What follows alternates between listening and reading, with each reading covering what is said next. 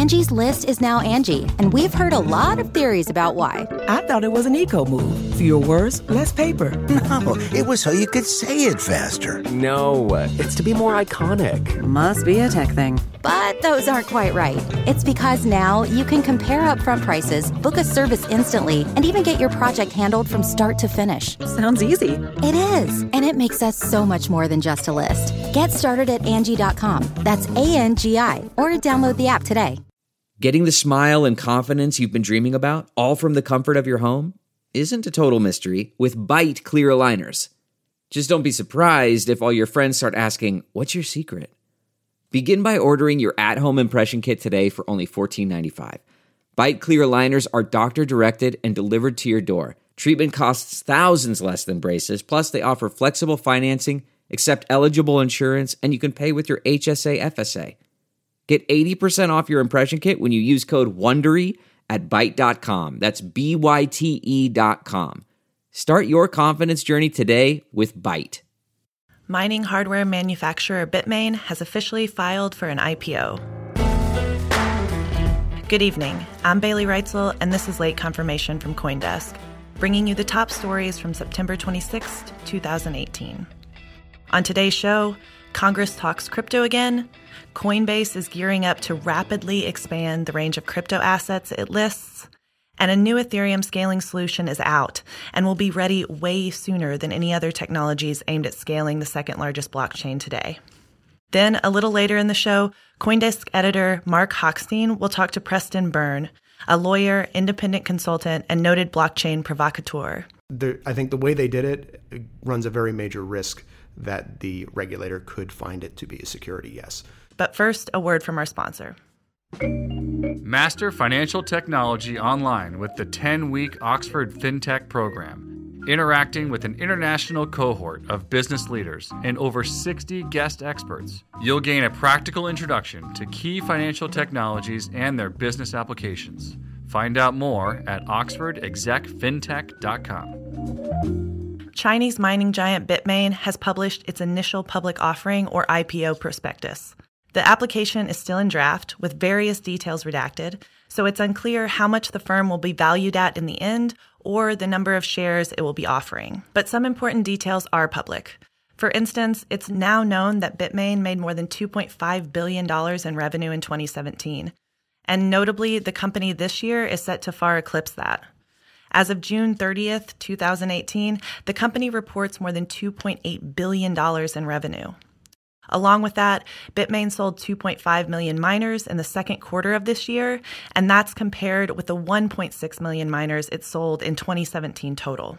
In the prospectus, Bitmain also reported that it owned land for mining facilities in three Chinese provinces and leases about 50 properties. It's also planning to buy land in Washington, Tennessee, Texas, and the Canadian province of Quebec. Up next, some 80 people from the cryptocurrency and traditional finance industry gathered at the Library of Congress in Washington, D.C. on Tuesday. The event, called Legislating Certainty for Cryptocurrencies, was hosted by Congressman Warren Davidson and featured speakers like CoinList General Counsel Georgia Quinn and blockchain President and Chief Legal Officer Marco Santori. The crypto industry called for more regulatory certainty in a wide array of issues there, such as taxation, the legal status of blockchain startups as money transmitters, and the legal status of token sales. However, CoinList Quinn told Coindesk that she was unsure what sort of legislation the industry would like to see in the end. Congress has recently expressed interest in blockchain and cryptocurrency and has conducted a series of events dedicated to the industry over the past few months. Coinbase has revamped its policy for listing new cryptocurrencies, replacing an ad hoc process with one the startup hopes will rapidly expand the range of assets traded on its exchange. Announced Tuesday, the new system allows almost anyone to submit a cryptocurrency through an online form for evaluation under the company's digital asset framework. Those that meet the criteria may be listed, although not necessarily available right away to all Coinbase customers. That's because listings will be added on a jurisdiction by jurisdiction basis, rather than supporting all assets globally, as Coinbase has done up until now. As a result, some coins won't be available for Coinbase customers to trade in places where local regulations either expressly forbid them or are unclear about their legality. Previously, there was no formal mechanism to request a listing to Coinbase, and some organizations would reportedly lobby Coinbase to support their assets. As such, the change represents a welcome mat of sorts to crypto development teams from a company whose mainstream popularity potentially offers unparalleled exposure. Next up, Ethereum needs a scaling solution. That's no surprise. But most of the scaling solutions being tinkered with today aren't set for releases anytime soon. That's what's different about a new solution dubbed Mosaic, launched by startup OpenST. According to the company, its solution will be ready in just a couple months. Created by ex Hyperledger developer Benjamin Bollen, Mosaic allows tokens to be moved onto an auxiliary system off the main Ethereum blockchain. Within that off chain system, the heavy computational activity will happen until a batch of transactions is asynchronously committed back onto the live Ethereum blockchain. And as such, this layer 2 solution not only increases the capacity or throughput of processing a larger volume of transactions, but also reduces transaction costs. Earlier this week, Marc Hochstein, an editor over here at Coindesk, spoke with Preston Byrne, a lawyer and independent consultant, about the legal issues around ICOs, Ether, XRP, and stablecoins. You've been critical of ICOs since very early on, um, and uh, perhaps uh, to some degree you've been vindicated this year. Uh, Thanks for noticing. Are utility tokens really a thing? No, not at all. I mean, not in the sense that, not in the sense that I think, hmm, are they really a thing? Not in the sense that they were at the beginning of 2017. So I think in the beginning of 2017, your utility token concept was a way to raise capital for a business, um, and that that is not what you know. If there is ever going to be such a thing as a utility token or a token which is based on usage of a network, um, then you're not going to be pre-selling those tokens because that moves it very squarely into investment product territory, which in the U.S. is widely thought to be, although they haven't really done a whole lot of enforcement, is widely thought to be subject to securities laws. It's an investment product because it's being used to raise capital. Basically, yes. And in the UK, the same. So the Treasury Select Committee uh, of the British Parliament came out last week and said we need to start regulating this like an investment product as a matter of urgency and put it under the ambit of what's called the financial uh, or the regulated activities order.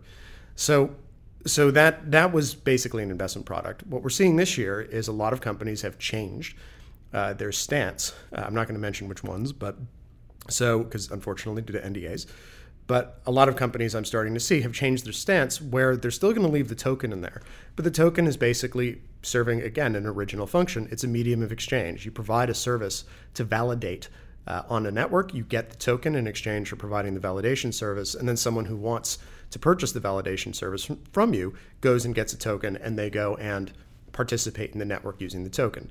So there aren't really good ways to measure or value those kinds of things. It's um, something that you it's something that you earn by doing a service. It's something that you earn by doing work, correct. So and that there's still a risk that you could have this thing classified as a security, but at least if you're doing it that way, um, you're there is some honest work being done. it's it's not a, a really crass pre-mine which you then go sell to bring capital in. It's a way that you actually go and provide a useful service and you say, you know what, we have this token which is designed to be generated as a result of providing validation services and is designed to be spent in order to purchase those validation services. So, you know, or the, the utility of the network. Does that mean the utility, you know, utility token model and pre-selling things through a SAFT instrument, as it's known, um, is sustainable or good or, or an appropriate way to, to run a business? You know, that's that's a question everyone really has to answer for themselves. I think not. Um, but that it, that said, people have adjusted uh, in accordance, you know, in accordance with what the SEC has come out with. What do you think of some of the sort of token friendly and generally blockchain friendly policies that small jurisdictions, Wyoming, Singapore, have taken?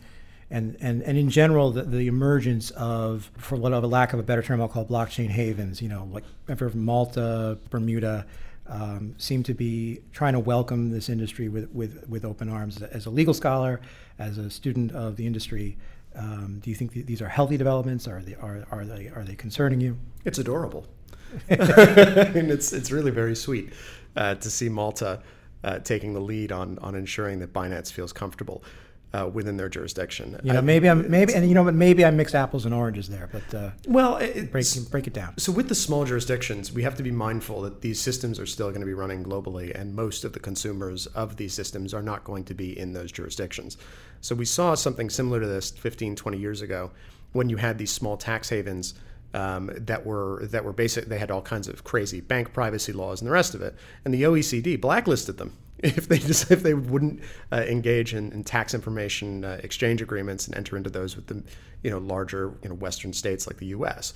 So what happened was they got brought within the global regulatory regime uh, because the rest of the world said, look, you know, a huge amount of tax fraud is being committed here in our jurisdictions.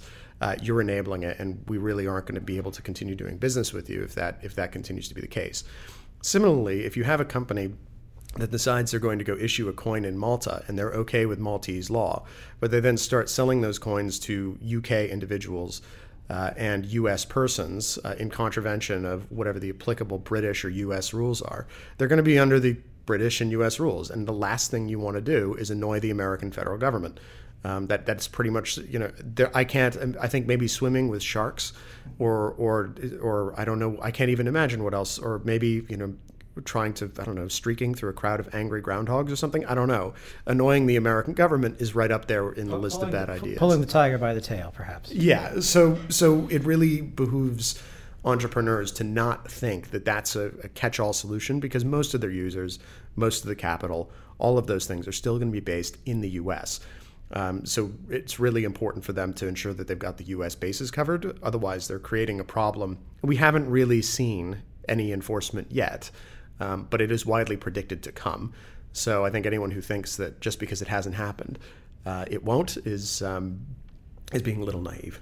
Well, what about Wyoming? I, I, some of what's going on in Wyoming reminds me, and I and I don't mean this in a bad way, uh, of South Dakota in like the 80s or whenever the credit card industry was getting started, and John Reed and uh, Walter Wriston go out to South Dakota. They had, you know, and you created laws that allowed the, the you know South Dakota to become the back office, essentially the credit card industry. Uh, is is uh, is is Wyoming uh, going through something similar, and is that is that something you see as healthy? It's healthy, sure, but I think again you'd have to consider whether you can keep a blockchain system uh, contained within the literally the four corner, corners of Wyoming. Um, it, these things cross state lines really, really easily. They cross national boundaries very, very easily. They're intended to do all of those things.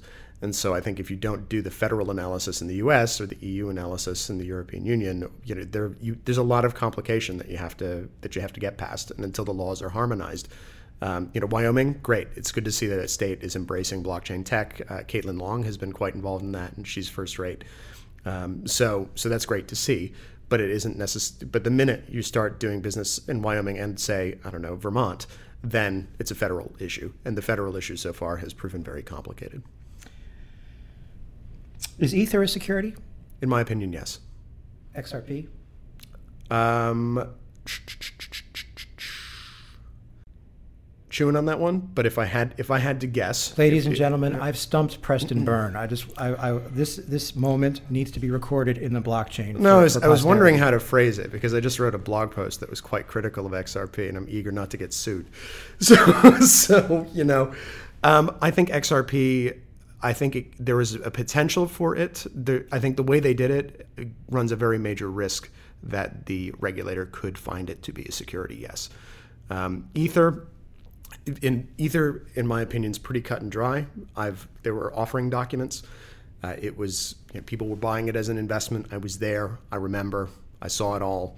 It was pre-sold. It was a very classic ICO, and that we have seen time and again. The SEC has said that kind of conduct puts you very squarely in securities land.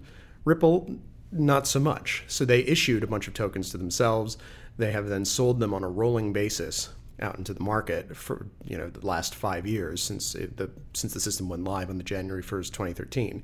So it's really a question of what a national regulator thinks of that conduct. It doesn't look like your classic ICO, um, and you know because they've been around for so long. So that's an open question. It would let me put it this way: in either case, if I were running a blockchain company, I would not have chosen to adopt either model.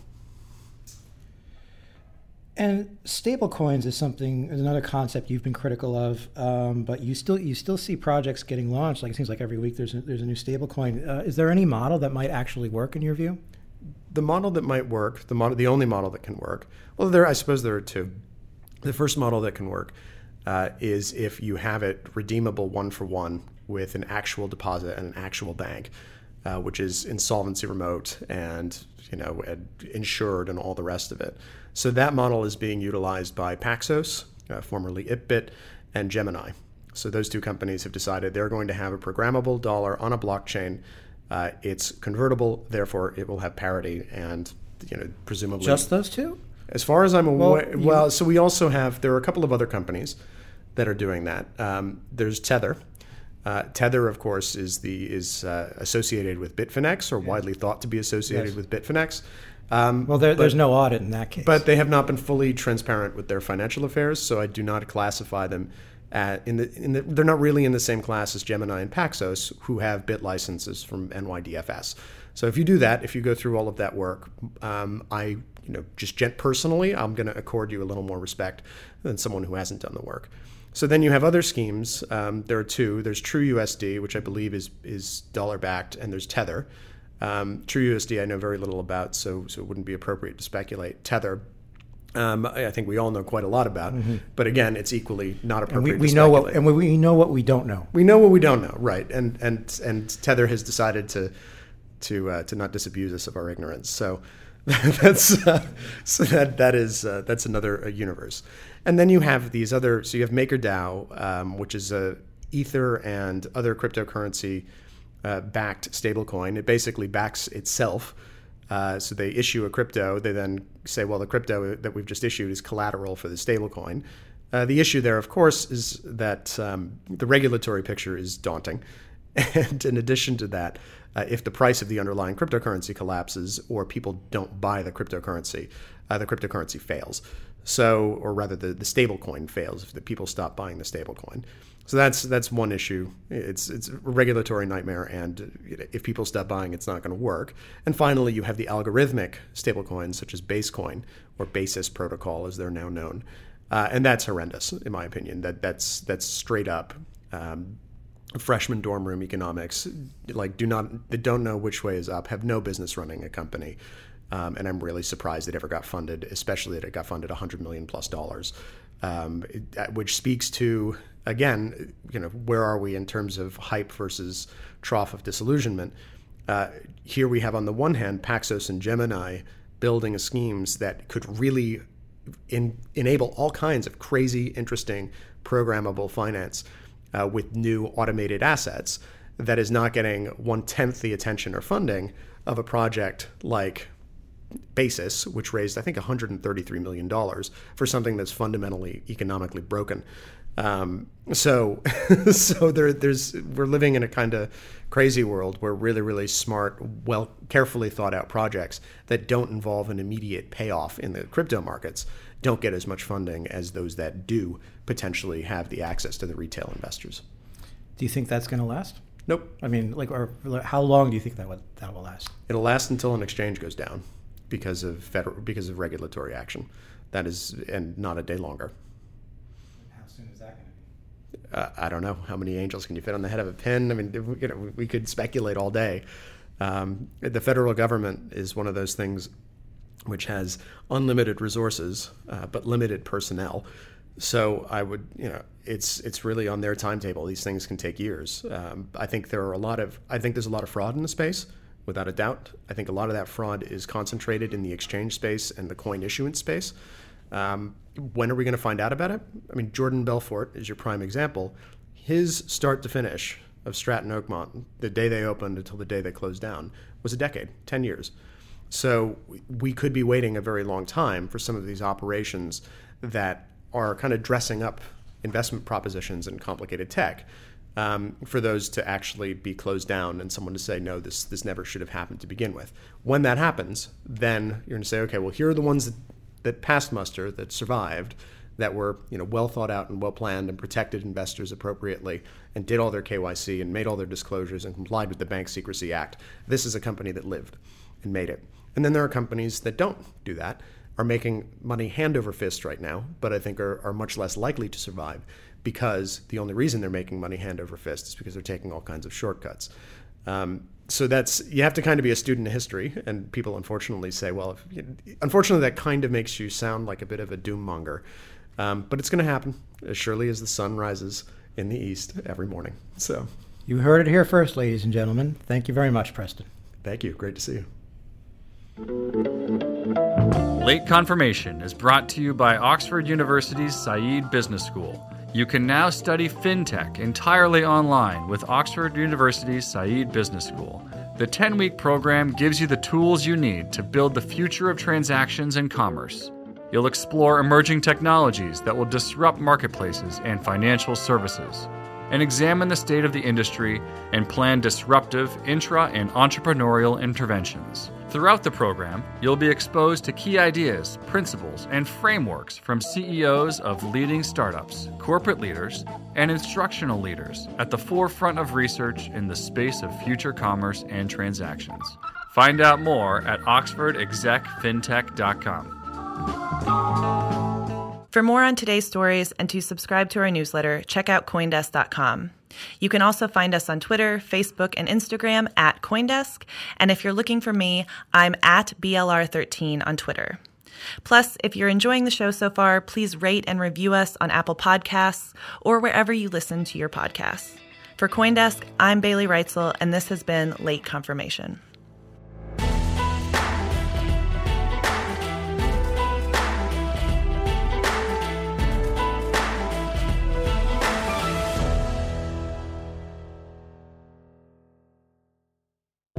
The Podglomerate. A sonic universe.